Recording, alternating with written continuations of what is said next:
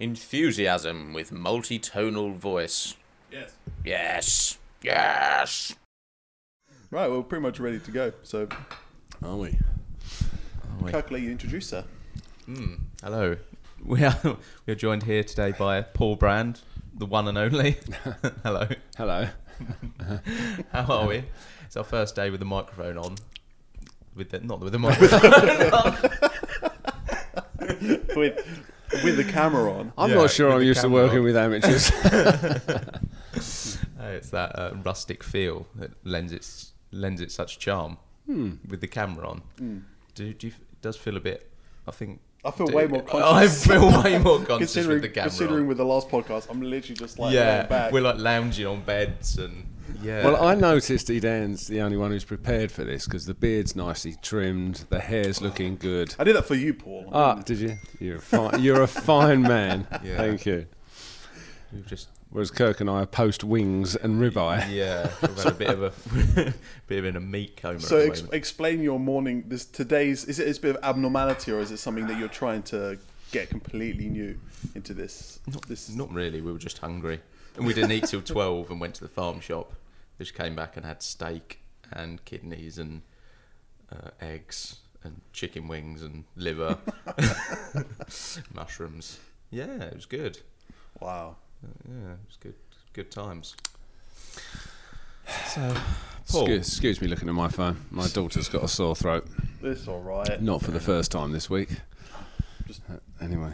But um, yeah, I think we should carry on with a camera though, because I think I think it's a good thing to get used to, just being comfortable having a camera on you and it not feeling weird. Hmm. But it might take a bit of getting used to. I also feel a bit odd holding the mics. I mean, you could hold it down here like and I'm not to like. sing. Yeah, Yeah, This because way. otherwise the view of you is that. Yeah, yeah. That's, that's, That's- what you're that's doing. true. And that isn't a good view, is it? great, is it? That doesn't keep look like you're holding a microphone. That looks like your favourite man friend pop round. That's after a He's few- standing too rather too Dumbars. close. yeah, that's true. Yeah, just got just rest it on like that. Paul, The good Yes, facts. Kurt. so tell us about setting up Brown and Brand. How did that all happen? Setting up Brown and Brand. Yeah. Crikey. Where did the name come from? Well, my surname's Brand, and Trevor, my partner's name, was Brown. Well, that makes That sense. still is Brown. yeah. So we tried not to call it Brown and Brown to be fair, and we tried very hard. We came up with all sorts of names. We had Essex Estates and oh God knows I can't remember all the others, but we had, we didn't want our names on it because when you're starting out a business, you kind of think to yourself, well, if it all goes wrong, you don't really want your name above the door, do you? and as much as I'm an extremely positive thinker, um, there was an, an element that it could go wrong. So we always kept a thousand pound in a separate account, which was about a quarter of all the money that we had at the time. But we said if it goes wrong, that'll buy us two tickets out to America, and um, we'll go and hide. Get out of jail free card. the two failures will go and hide in America and just do bar work or something and just see what happens out there. But we thought we'd give it a go. We quite like the sound of America. So part of going into it was it's okay if it fails because we're going to go to the States and have a have a adventure and a party out there. But in fact, it didn't fail. So that was that. But When when did you start Brown and Brown? 1983. What, what is Brown and Brand? Explain Oh, what- how do well, you- Brown and Brown's a property company uh, that is principally chartered surveying, uh, does management and lettings of properties, and sells houses as well. So, an estate agency, but with a chartered surveying side. And Trevor was a chartered surveyor, or is a chartered surveyor.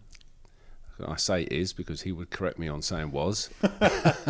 it's like when when you call up somewhere and someone says, "Oh, um, and what was your name?"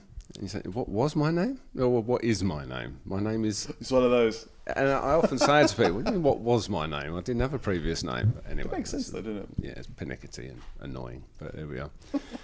so now we, we set out to um, just have a bit of a laugh really with the business. We were very young. I was only 22, 23, and Trevor's five years older than me. Um, and it kind of worked from day one really and did all right.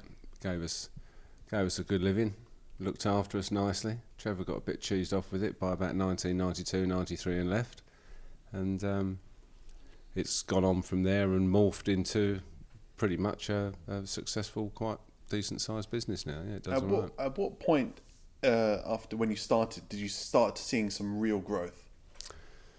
Um, well, pretty much straight away, really, because um, growth obviously is measured from initial point to this point, and we started with zero, And within six months, I think we had about 10 grand in the bank, which was quite a lot of money in 1983.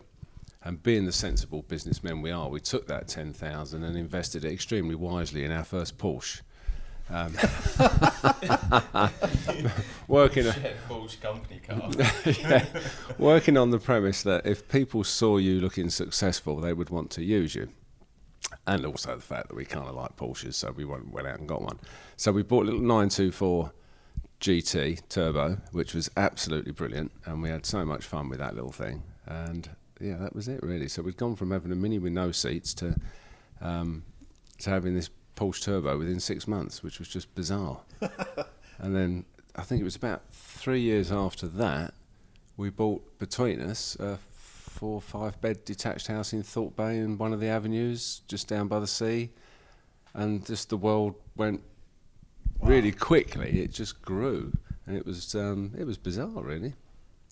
But it was the 80s. Maggie Thatcher was encouraging it. Everything was set up for small businesses to succeed, so it was all there for you. If you if you bothered to have a go back in the 80s, generally you'd probably do all right. So Can you see that big contrast between the 80s and now if you wanted to start a property de- uh, property business? Yeah, yeah, I think so. I think if I was to start now, it would be harder. I think there's more competition. Um, there weren't many people out there doing it as everybody does it now. There isn't anyone, I think, running a business now with any success who isn't absolutely doing it properly. And everyone knows how to not do it properly because they're all over the internet, aren't they?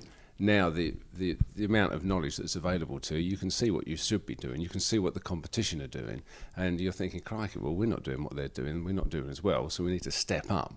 So you know what's out there. But at the time, all of the estate agents were really sleepy old companies that just didn't really crack on with the whole deal, and we did. We were young, energetic. We were out there, just smashed them all up. Really, went out there and did all the business, and it was fantastic. So you had fairly rapid growth at the start. Hmm. Um, at what point? But then you experienced a property crash. Yes. At one point. Yes. What, what, what year did that that Wow. happen? So, Well, most people felt the property crash in about 89, 90, but in fact it started in 1988 on the 1st of August when the government announced that they were um, stopping joint tax relief, which meant at the time if you were a couple and you had a mortgage, you got tax relief on your mortgage payments. And both of you got it, husband and wife. So it actually saved you an awful lot off your mortgage. So you look at your mortgage payment, then you take your tax relief off and go, oh, that's quite affordable. Which is why loads of people got married, bought a house, and it didn't cost them as much as it would today. They could all afford to do it. First of August, they scrapped that, and the market stopped dead. We were on a cruise in um, uh, where were we? Caribbean, on a big ship out there having a lovely time, and we phoned back to the office to our staff, which we had by then, and said, "How's it going?" And they said, "We haven't sold anything for a month." And we were like, "Holy shit!" Wow. And the market literally stopped dead, and um, it went from people buying flats for say 50 60 70,000 pounds for a flat and they'd have a 100 mor- 100% mortgage on that quite easily. Those flats suddenly became worth 15,000 10,000 so, so, so fast. said you don't have to pay. no you don't get the benefit of the tax relief Yeah, so so they so you signed up. They said you can have the tax relief, Mm. and then all of a sudden they said, "Oh, you Yeah. no longer have the tax relief. Yep. You now have to pay that tax." yeah they took it away yeah Wow. yeah and it was a it was a big thing to people So ha- yeah, how many people are you employing at this point? Um, I think at that point we probably already had three offices. I think at one point we had, I think we had 30 people working, 25, 30 people. I can't remember. It was, um, it was a bizarre time because not only were we working very hard, but we were partying even harder, and we were single and life was good. And Trevor and I liked a nightclub, so quite often we'd finish work at seven, eight o'clock, dive home, nice plate of egg and beans, and then um, crash out for an hour, get up about 10 o'clock, and head out to the bars and the nightclubs till Lord knows when. Happy days. it was fantastic, yeah. Yeah. Hmm. But we had the money to do it. And um, it was the 80s, and it was a yuppie time, and it was, and there were Porsches on the driveway, and, you know, we had The Scarface life. It was. we had a great time. We had a great time, and we look back on it with um, a certain amount of embarrassment because it is looking back a bit, a bit, cr- bit crass, isn't it? But we had a great time. We had a really good time. What, what would you think's the uh, most the hardest part about owning your own business? What's most challenging? Um, the hardest part is staff, without any question of doubt. You're dealing with human beings that you employ who become dependent upon you for their existence. Um, and they're continually pushing all the wrong buttons with you normally. Uh, and you're always the boss and they're always the employee, and the two never mix really. So it is tricky, but it is staff. I mean, I've been very lucky myself because I've got fabulous staff. I've had people who've been with me for 33 years. Um, as others that have been there for 25, 26 years, it's not uncommon for them to have worked for me most of their working lives, which one is a great asset for me to have them, but two, it's a great compliment, I think, that we've done something right in the way we employ people. Um, it's been good. Yeah. What's what's the what's the best part then? The best part of having your own business? Yes. Oh, freedom. Yeah. Absolutely freedom. If you wake up that day and you don't fancy going to work, you're not getting in any trouble. You just say, "Hi, I'm not coming in today."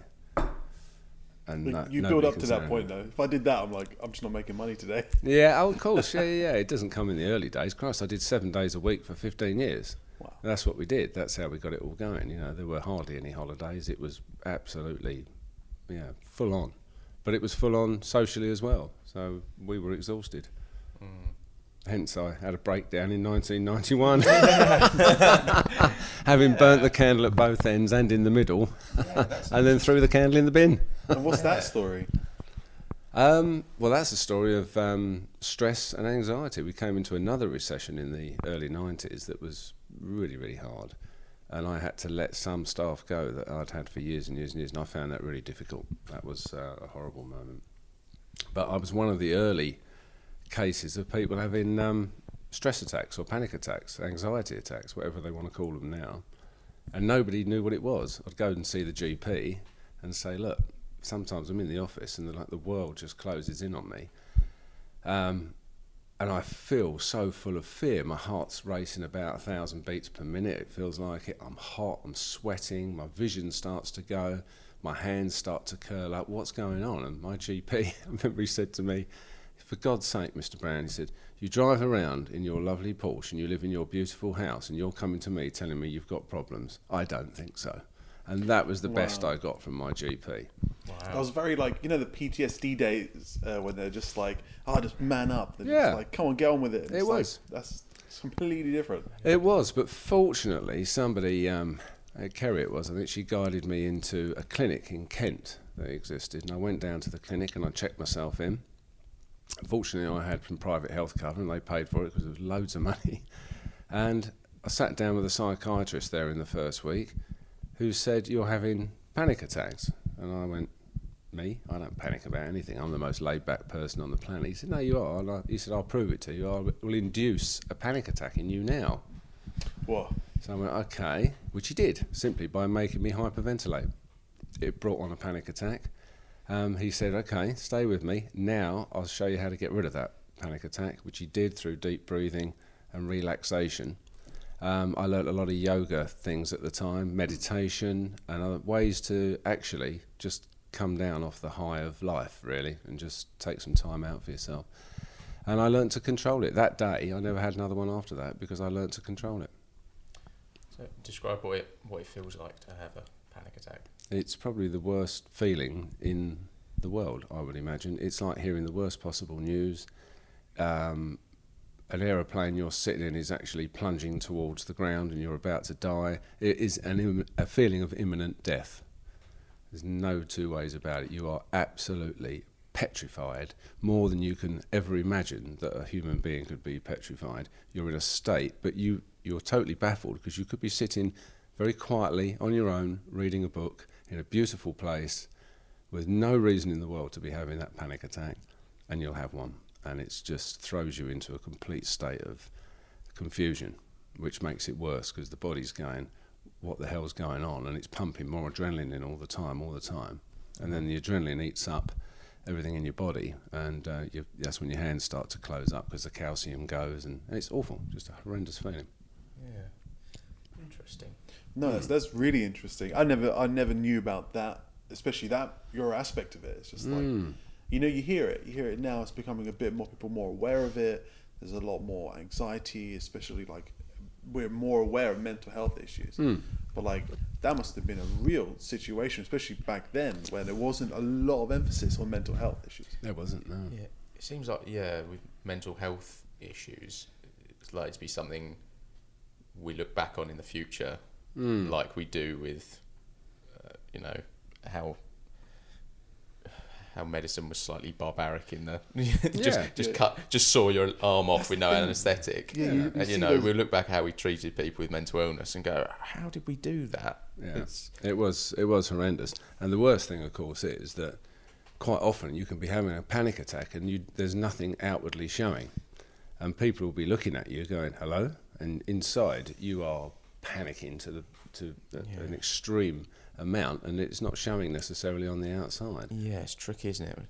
You can't see it. It's hard to get things across to people, isn't it? And my accountant, my old accountant, he always he said, he said, "Oh, what about that time you had to leave the, the meeting?" He said, "I laughed so hard because you were shaking and left the room." He, he thought it was funny. Mm. People did, and also people used to say, "Were you having a panic attack? But you're the most laid-back, confident person we know. What what's bothering you?" Yeah, But- people see it as a sort of sign everyone. of weakness, don't they? It's And not sort of- nowadays, when the footballers have the anxiety attacks and they're having uh, mental health problems, the thing that they get thrown at them every time is what with all that money that you're earning, and you're and you're feeling like that as if the two are attached. people attached. do that all the mm. time, don't they? There are very wealthy people that fall, top, jump off buildings, aren't there, and kill themselves, and people go, "But he had all that money. It's nothing Yeah. to do It's with the same, the money." it's It's a the same very with odd depression as well, because they say even like the happiest people in the world have can be severely depressed. Yeah, well, that's the thing. yeah. So many rich and famous people have serious mental health, yeah, disorders and depression and, and all sorts. It doesn't money doesn't necessarily make you happy, does it? So since the early '90s, when that kind of hit you, has it now, you know, in the later stages, now it's been more relaxed. The company's a lot more established. And have you have you taken a step back from that kind of intense position? Yes, yeah, very much so. I've taken a big step back at the moment because obviously we've bought this lovely bit of land and built this house, and life's changed immensely. I'm in a different place nowadays, and um, I'm able to. I've got some fantastic people that work for me or work with me because some of them have bought into the company now, so they own shares of it, which is great. Um, giving them a chance to have their own businesses as well. So, yeah, really, really lucky with it all at the moment. Thank you. Touch wood. There's a lot here. yeah, there is a lot of wood. Yeah, we're all right. No, that's really good. I think like, especially now, we're hitting another. I feel like we're hitting another wave of entrepreneurship. Mm. A lot of friends of mine, a lot of people I know, are very into. I'm going to start my own thing, mm. and that's kind of what drove me to start my own business as well, mm. because I wanted that freedom, and it was really not having your own legacy is the right word, but I kind of wanted to make myself money and not make someone else money. And by the time I'm 40, 50, or you know later in my years, I can say, well, I started that, and that's my business. It's not like yeah, I worked for this firm for the last 30 years, and then they got bankrupt, and then now I'm somewhere else. Yeah. I kind of wanted to be like, this is mine. So then, you know, no matter where that goes, Yeah. I've got something for me. Yes, indeed. And, um, it's really inspiring to see people that, you know, from every generation has always had that kind of drive. Not that I'm kicking anyone down that wants that doesn't do that, but um, that's just my own thing. Yeah. I think Kirk, you feel the same way with your your endeavors. Yeah, like you say, it's not. Yeah, I feel like it's nice to see lots of lots of people uh, in our generation trying that avenue. I think. what drove you to want to have your own business then? Uh, wanting autonomy, I suppose. I can't just can't stand working for other people. No. It's just not. Just my personality doesn't like it. No. In what sense? It's, it's- it's like creative directions, or like if what do you mean working with someone for someone else? Um, I don't. Yeah, I don't. I don't like being told what to do. I think, I think that's the all it comes. Yeah, that's what it comes down to. yeah, but none of us do, do we? We don't like being told what to do. But I don't think that's what you do as a boss with your staff. You don't go in there and tell them what No. to do. No. You have to make it a team. You have to make everybody feel like it's their business too, and that we're all pulling in the same direction. And that way, it, the teamwork comes through, and you all do well, and everyone's happy. You've got to be happy in your job, haven't you? You've got to go in and Yeah. enjoy it and look forward to it. God, True.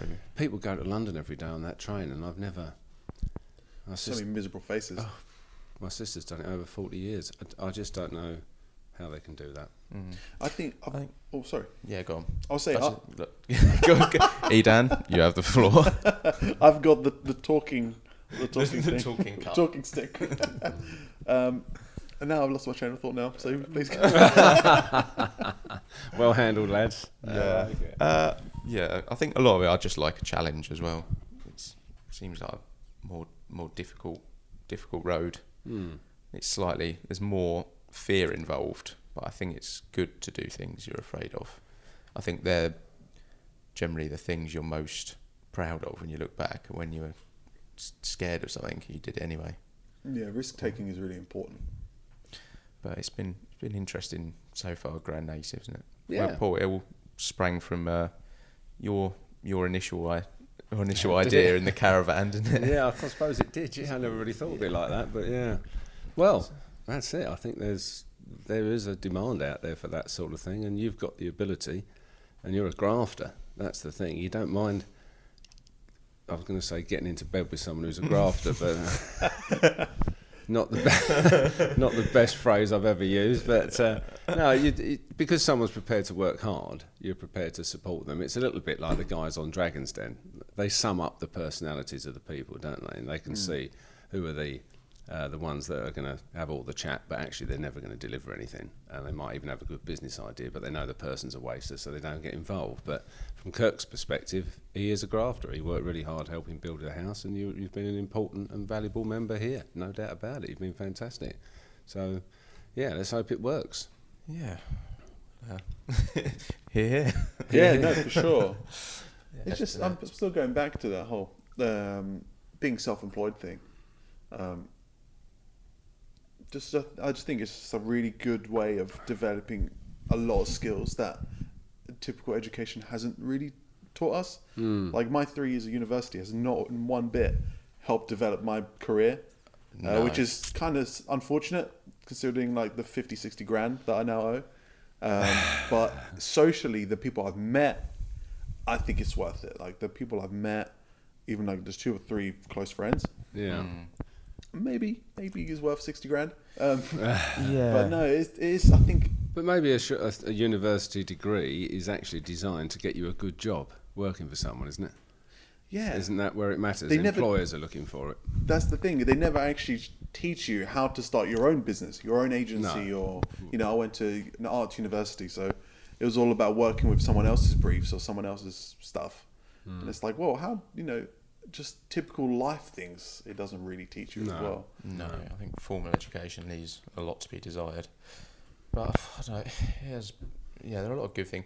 I think it's a bit like school when you're younger, uh, though. I think almost the most important thing about going to school is just learning those social skills, isn't it? Just Yeah. being around other kids, and it's almost. I almost feel like actually what you learn in the classroom is sort Yeah. of. You learn how to roll a joint, don't you? yeah, exactly. how, to get, how to get punched in the face. yeah, yeah, All those exactly. important life lessons.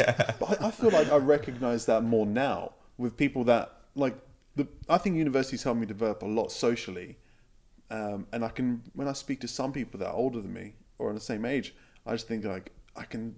I feel like they haven't developed something socially, like the social interactions. Also, you yeah, you'll go to university and there'll be people from all different parts of the country and different, you know, yeah, different parts Walks of of the life. world, and you'll sort of, I think it expands your horizons a little bit. But you're the most sociable man on, on the planet, aren't you, Dan? You are. You're I can the, have I can have a chat. you're the biggest, happiest, chattiest, huggiest man I know. and you should have your own TV show as a result of that, I think. What would that TV show be? Um, I think it would be called Hug Time. oh my god! Edan's Hug Time. Was that after, after 10 p.m. I show? think- I you could take, you could, you could, I think, you, yeah, you could take over um, James Corden's uh, carpool karaoke. Yeah. You could have it Edan's hug, just just just time. meeting celebrities and just hugging. For, Yeah, but you'd have to turn up in a really shit car rather than the Range Rover he rocks up. Nah. and turn in a really turn up in a really Yeah. small, big, that's really small, crappy car and just hug people. yeah. God, Anyway, make a show. I'm not sure that's going to fly. Nah, that's late night TV. Yeah. Yeah. 1 a.m. with Edan's hug time Time. You can see the producers phoning all these people up saying, "Would you like to be on?" No, no. you don't. You don't. Have you seen it? Oh, you have. Okay. There'll be a lot of contracts. What's going to be on this show? Uh, we're we're going to hug them. How long's the hug? Uh, Twenty minutes. so, so just going back to the business thing. So you set your business up how long ago? Uh, just over a year ago. Was it? Oh, okay. So Yeah. fir- how's the first year gone? The year was really good. I think is I went, I pretty much worked in house with another digital marketing company. Well, yeah, video production, but I worked with them, um, Gareth, for about a year, just producing stuff for himself and for the company.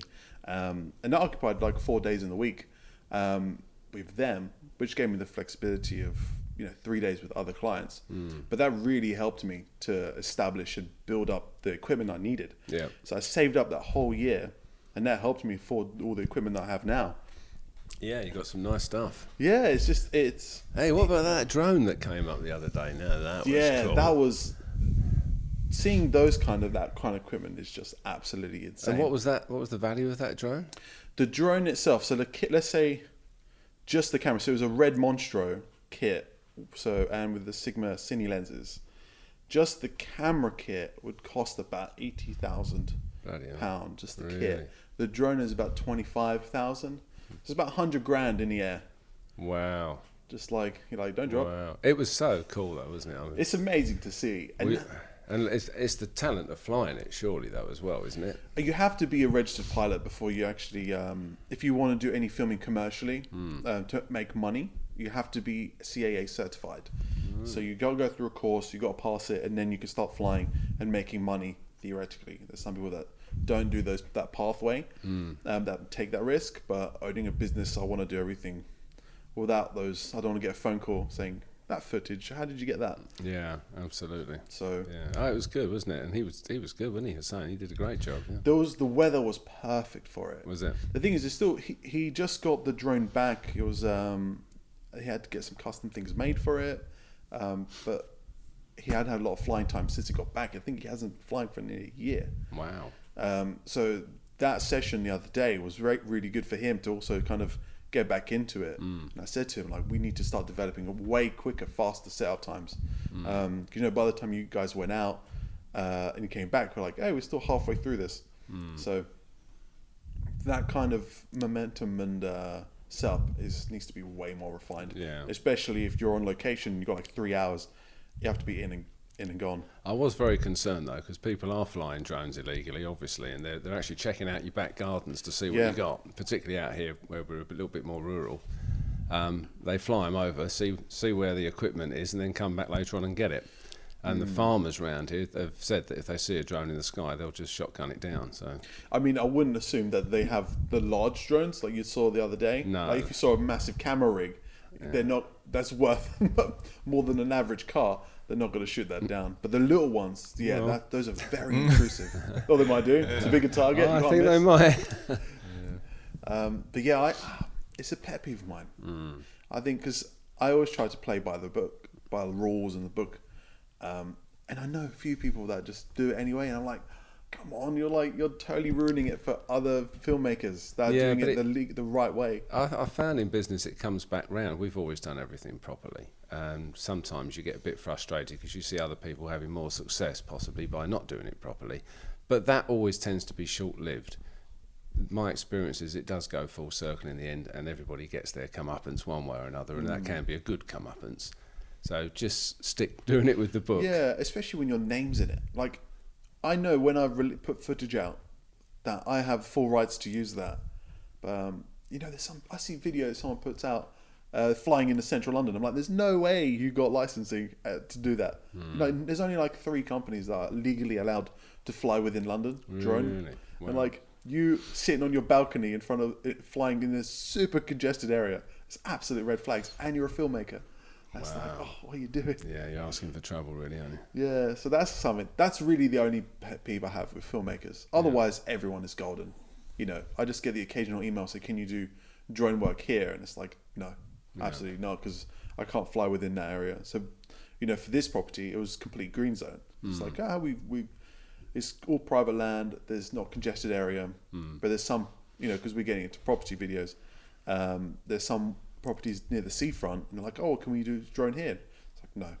Hmm. And sometimes people get deterred by that because there'll be another company. They're like, yeah, we'll do it, and it's like, well, you legally can't. So Yeah, but that's a, that's a problem in so many businesses. But you having your own business, of course, follows on from your father because he has his own business, doesn't he? he's always wanted. He's always ran his own thing. Yeah. He's always had that drive. He's having that removals company for 20 years, and now he's going to something else. He's going to like private hire vehicles, mm-hmm. and uh, he's tried to. He did had a small stint working with the airport, uh, doing fuel fuel um, filling for them, Right. and that kind of made him realize how you know you think of the job security, you think oh it's gonna be great, but if it's poorly run, it's like oh you can't do anything about it. And that's what he likes is that self control. That if something's poorly run, you can control Yeah. that variable. Yeah. Um, so yeah, it didn't, it didn't last long that No. job before he was like, oh, I'm going to do my own thing. Oh well, he's a good man. Unfortunately, he has slept with my son, which isn't so good. But Explain that situation in deep detail, please. I heard it was some night. yeah, I don't think Jared's recovered yet. So I'll, I'll explain that situation. I'm happy to leave my son hanging with that one. So, on a, on a uh, my dad's been running a removal business for the last twenty years, and he gets occasional jobs that take him abroad, uh, working in you know France and, and Germany. And And he likes to take young boys with him. so so we had quickly flying through that. um, they had a job in Strasbourg, and is Strasbourg. That's, I d- I've no Strauss- idea. Strasbourg? yeah, on the on the That'll border between France and Germany. Yeah. and um, they needed. The, there was supposed to be accommodation set. Was that correct? Mm. There was supposed to be accommodation paid by the client uh, on this removal job, and it turns out they didn't do it.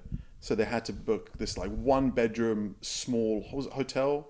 I think it was the client's own hotel. Yeah, it was the, it Oh, was the the, it was, it was the client's own hotel, and he said, "Oh, it will uh, when you get there, you can stay in our hotel." And they gave you- they and, gave you and he one went, bed. "Yeah," and he went, "Oh, we've only got one room, if that's okay." And, he was, and Jared went, I, "Right, uh, there's two beds though, right?" And he was like, "No." Just for clarification, my, my dad's a big guy, so and so is my son. yeah, Yeah, Jared's six like foot six four. Jared, Jared's taller than six four. Six six he is. Oh, Yeah. six six. Jared's a s- big, big, tall boy. Uh, so two guys in a small double bed, made for a pleasantly Funnily enough, though, they've kept in touch, haven't they? Yeah, sending flowers. yeah. oh, I wasn't going that far. They sent flowers, did they? No, no, no. no. Um, but yeah, that's just to to, cl- to Yeah. clarify that situation. You were getting Yeah. nervous there, weren't you? You thinking my, my dad the might see this. Um, but no, yeah, those those trips are But all it's good it's, fun. It's um, the entrepreneurialism tends to follow through families quite often. That's the point I was going to make because your dad did. What did your granddad do? My granddad, oh, he has a very my on my mum's side was very interesting. Actually, both sides of my family. My granddad lived a very interesting life. He was big into property. Mum's dad? Yes, Right. uh, my mum's dad. He he had a lot of luck during that time, seventies, eighties. Property was very cheap Hmm. and very lucrative. He knew a lot of good people. And where was he? Uh, started out like in East London, then went to like Thorpe Bay, Southend. So, from my remembering, he it kind of started off. He he he bought a small property early when he was in like early twenties. Hmm. It was on. He, but he basically bought a butcher, butcher shop, and it had a flat above. So he lived in a flat. And like weeks after, someone came in and said, "Can we buy the butcher shop?" And you could stay up up the top. So he did that. From then on, I, I think I'm skipping a few years here, but he bought the Cobham Lodge Hotel down Cobham Road. Um, from then, in, in like five, six years, actually, no, I'm, I'm skipping a lot of information here. Because he had, at that time, by the time he bought the hotel, he had maybe about 15 properties. Right. Wow. Uh, it's still undisclosed how many he has. right. um, He's still alive. Yeah, yeah, he's, uh, and then And what's his name? Uh, I'll, I'll get to that after.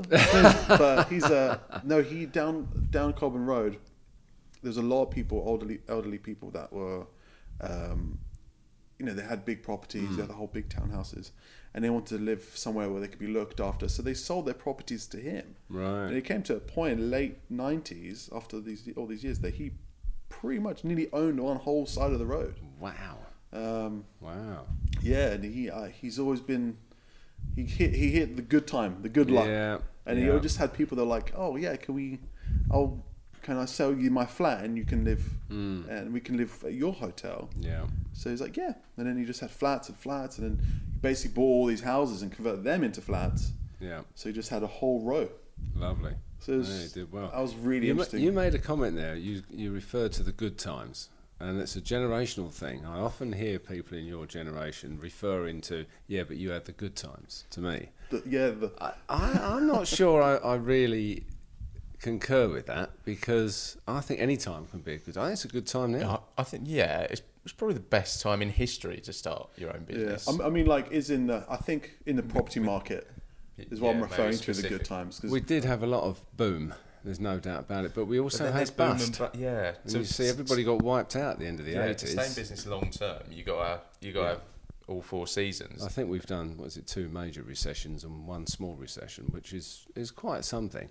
Everybody got wiped out in that first one, everyone except my friend Mike, but he he happened to just get off the boat a minute before it all went wrong and got mm. back on the boat a minute after it all went right again.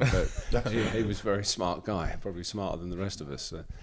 But um, yeah, I don't think you should ever look back and say, yeah, but it was all right for you lot then. I know people in your generation. You mentioned him earlier, the guy you did a lot of work for. He's, Yeah. he's out there buying property. He's got a business. He's making a lot of money. He's doing very well. He's investing. It's available to everybody now. Yeah, I think you just I think uh, everyone has their generation where you got like, okay, what can you make with what you've got? I'll tell you the difference. Would you be prepared now to open up an estate agency and work seven days a week, working probably 12 hours a day at least every day? There's not a lot of people out there prepared to do it. We were hungrier than your generation is, I, think. We didn't have any parental help. Our parents weren't well off enough to give us any money. You left home at, as soon as you could. I was left home at 16. And you're on your own, you stand on your own feet. And it was different. We were hungry far hungrier than your generation is because of our generation's success. We've made it comfortable for you. all. Yes, and I think our generation, oddly, is almost jealous of that. Yes. they sort of well, think our generation are uh, like, oh, we've had it too easy. We, we, Yeah. we, we, I've we, heard that we one. haven't got that. Yeah, everyone likes to make excuses, don't they? That's it. But don't make excuses. There were people making money in the Great Recessions in the at the end of the hmm. 1920s, early 30s. A lot in every recession or every difficult marketplace, there's always opportunity, and somebody will come and make good money out of it. But your generation is one where you've all sat around and talked about all the reasons why you're not successful. They're not doing anything. It's hmm. it's a lot. It's a very lazy generation, I think. Uh, a friend of mine came round last night. He's got two sons now, both doing very well. They're 20, I think he said 26 and 24, something like that. Got great jobs. They're, but they're working so hard and they're saving all their money. They've bought property already.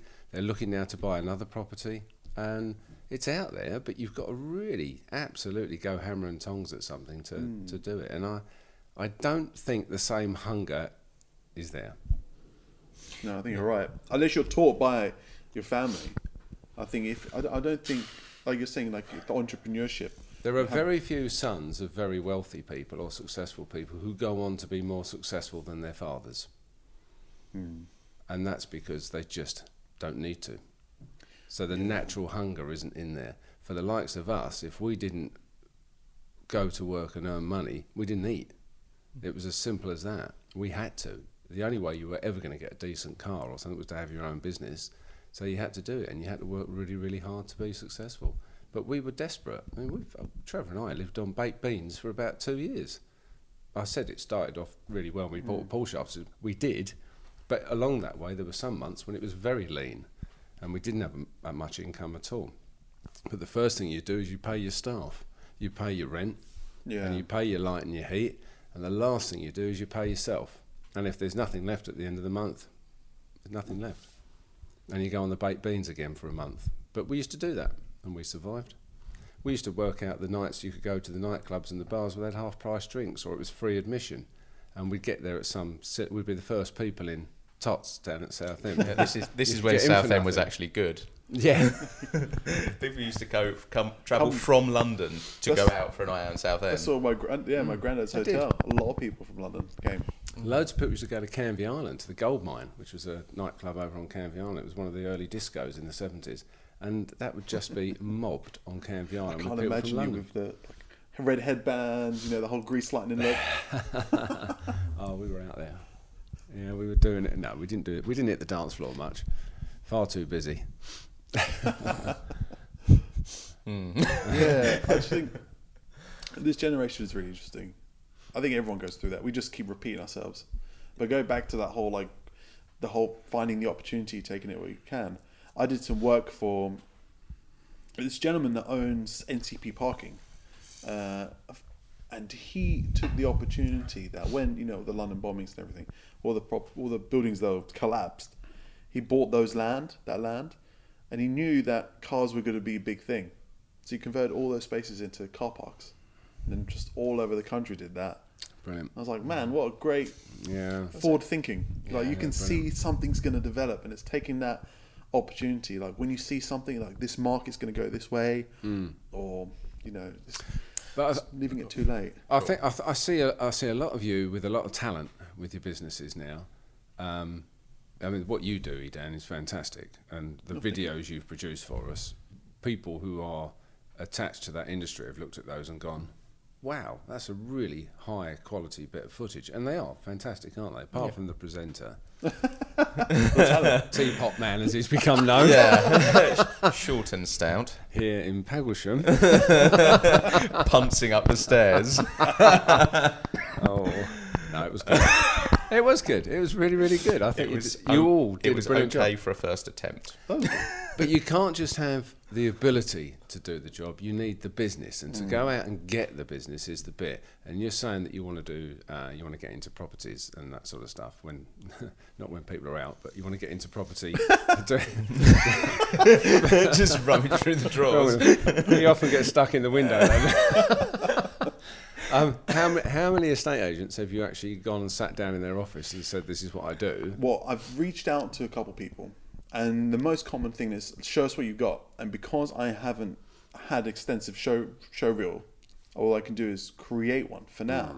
So that's why I've been taking the opportunity with yourself to to film this property. No, that's fair comment. Um, and I've got a few other big properties that are waiting for that. Right. Because before they can trust you with, you know, coming into their home, even people that I know, they're like, look, this is a nice place, make it look good. Yeah. So Yeah.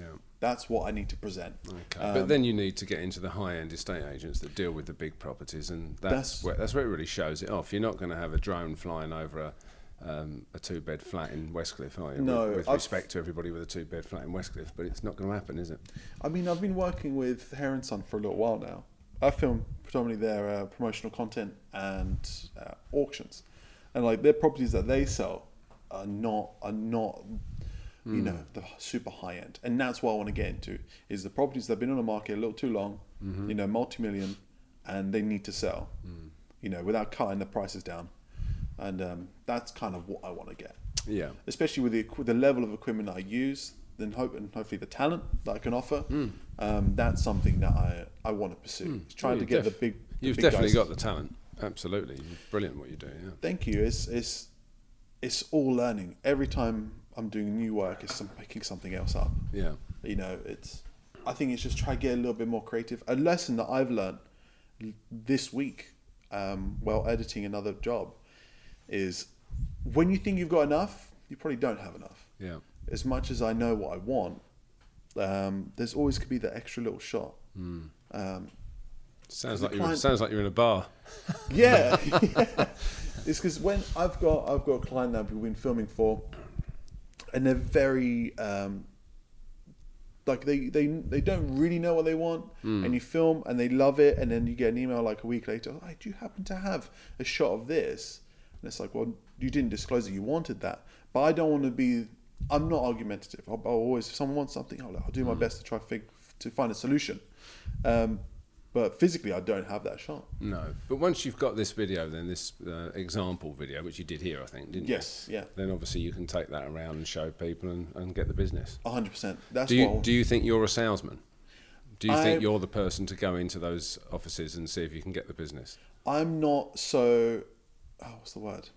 I'm not as ruthless as I'd want to be. Hmm. I'm I'm way too friendly, and because of that, I think uh, like typically that could be a weakness. Because I've met some people that are so just like just so cutthroat, Yeah. and it's hard to communicate through that that barrier. Yeah. So some I do I would like to get someone involved that can Well, be the like most this is the, this. the most successful businessmen realise very early on what they're crap at, Hmm. and they get good people in to do their crap, and that's how you do it.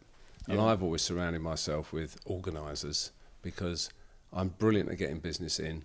I can do the sale, I can put the deal together, and then all the rest of it, I just want to throw it at someone and let them do all the crap. yeah. And I've always had those people around me to do that bit efficiently because I'd get bored with that bit and move on to the next sale and the next sale. I just like doing the deal.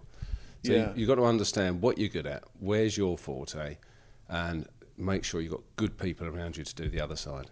And then suddenly you'll be successful because it, you're then freed up to do what you're good at. Spend all your time doing what you're good at, which is your filming and your editing, and let someone else go out and do the other side for you. That's ideally what I want to get. I'm at that point now where I'm I'm getting quite busy. I'm And, uh, actually pitching for a job here. Oh, no, no. Obviously. No, I'd, lo- I'd love to get you involved, Paul. Honestly, There you go. I'm, I'm, in. I've got another job. I'll get you the tee. there we I'll get you the t-shirt. How many days are there in a week? Squeeze it in somewhere. No, that would be fantastic. I'm at that point now, and I've been. I feel like I've been moaning to a few people saying I'm too busy now, um, because I've always, I worked when I worked at the studio abroad.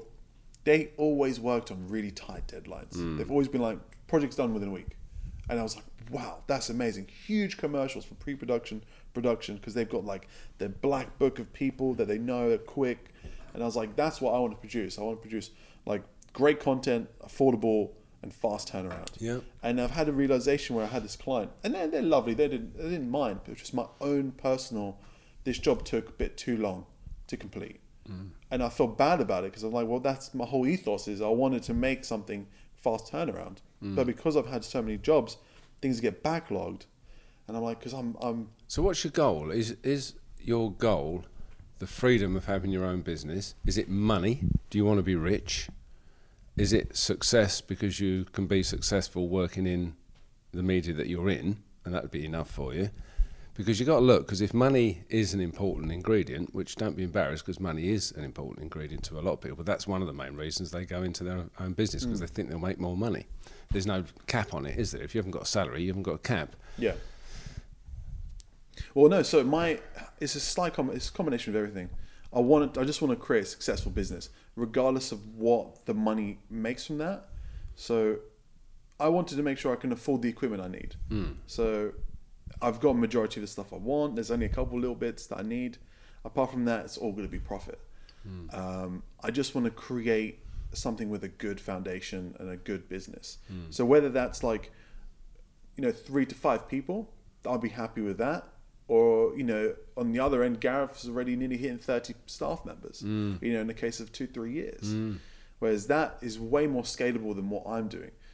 Um, I've got connections as like, um, you know, I've got freelancers that I get on involved when I need to, uh, which is quite nice because I don't want to have to deal with hiring too many staff at this point. No, Yeah, I feel like your pro- profession lends to you don't necess- No. necessarily need to hire don't- lots of I don't need people. to There's have so many freelancers and good people you can call on, aren't there? I, I think Yeah. the thing I was driving at really, Dan, is that you have to look at if you want to make money, then you've got to go and play with things with lots of zeros on the end of it, because whatever you deal with, you get a small percentage of that as your profit. I'm just watching my dog sneak off. she's, she's, oh, There she she's got a goes. tracker on. She hasn't got the She hasn't got the collar Yeah, on. No, just like she's got. African hunting dog. She's got. I'm just about to leave the premises, sir. Yeah, Has anybody she's got, noticed? she's got a hunting slink on. Bless her. Um, you have to put yourself in the market where it is. I mean, the, the, the best um, analogy was always the guy with the sweet shop. He probably does a lot more sales than I do in a day, but he makes an awful lot less money because Yeah. his percentage is of penny sweets and my percentage is of hundreds of thousands of pounds worth of houses. It's a hmm. simple mathematical equation, but a lot of people forget it.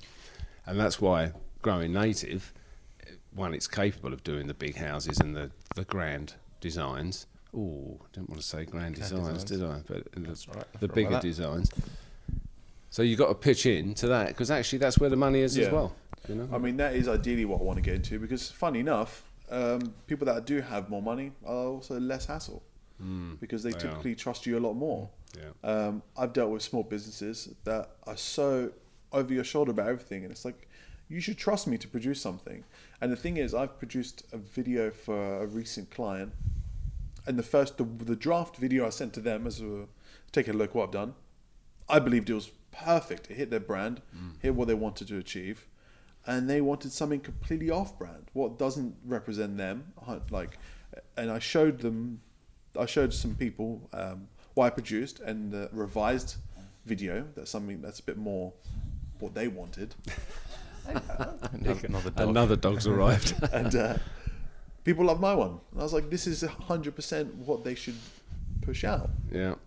And you know, you can't argue with a client. If I, I give them the best direction, I said, "Look, trust me, this is the best. This is what I think would hit your target market a lot more."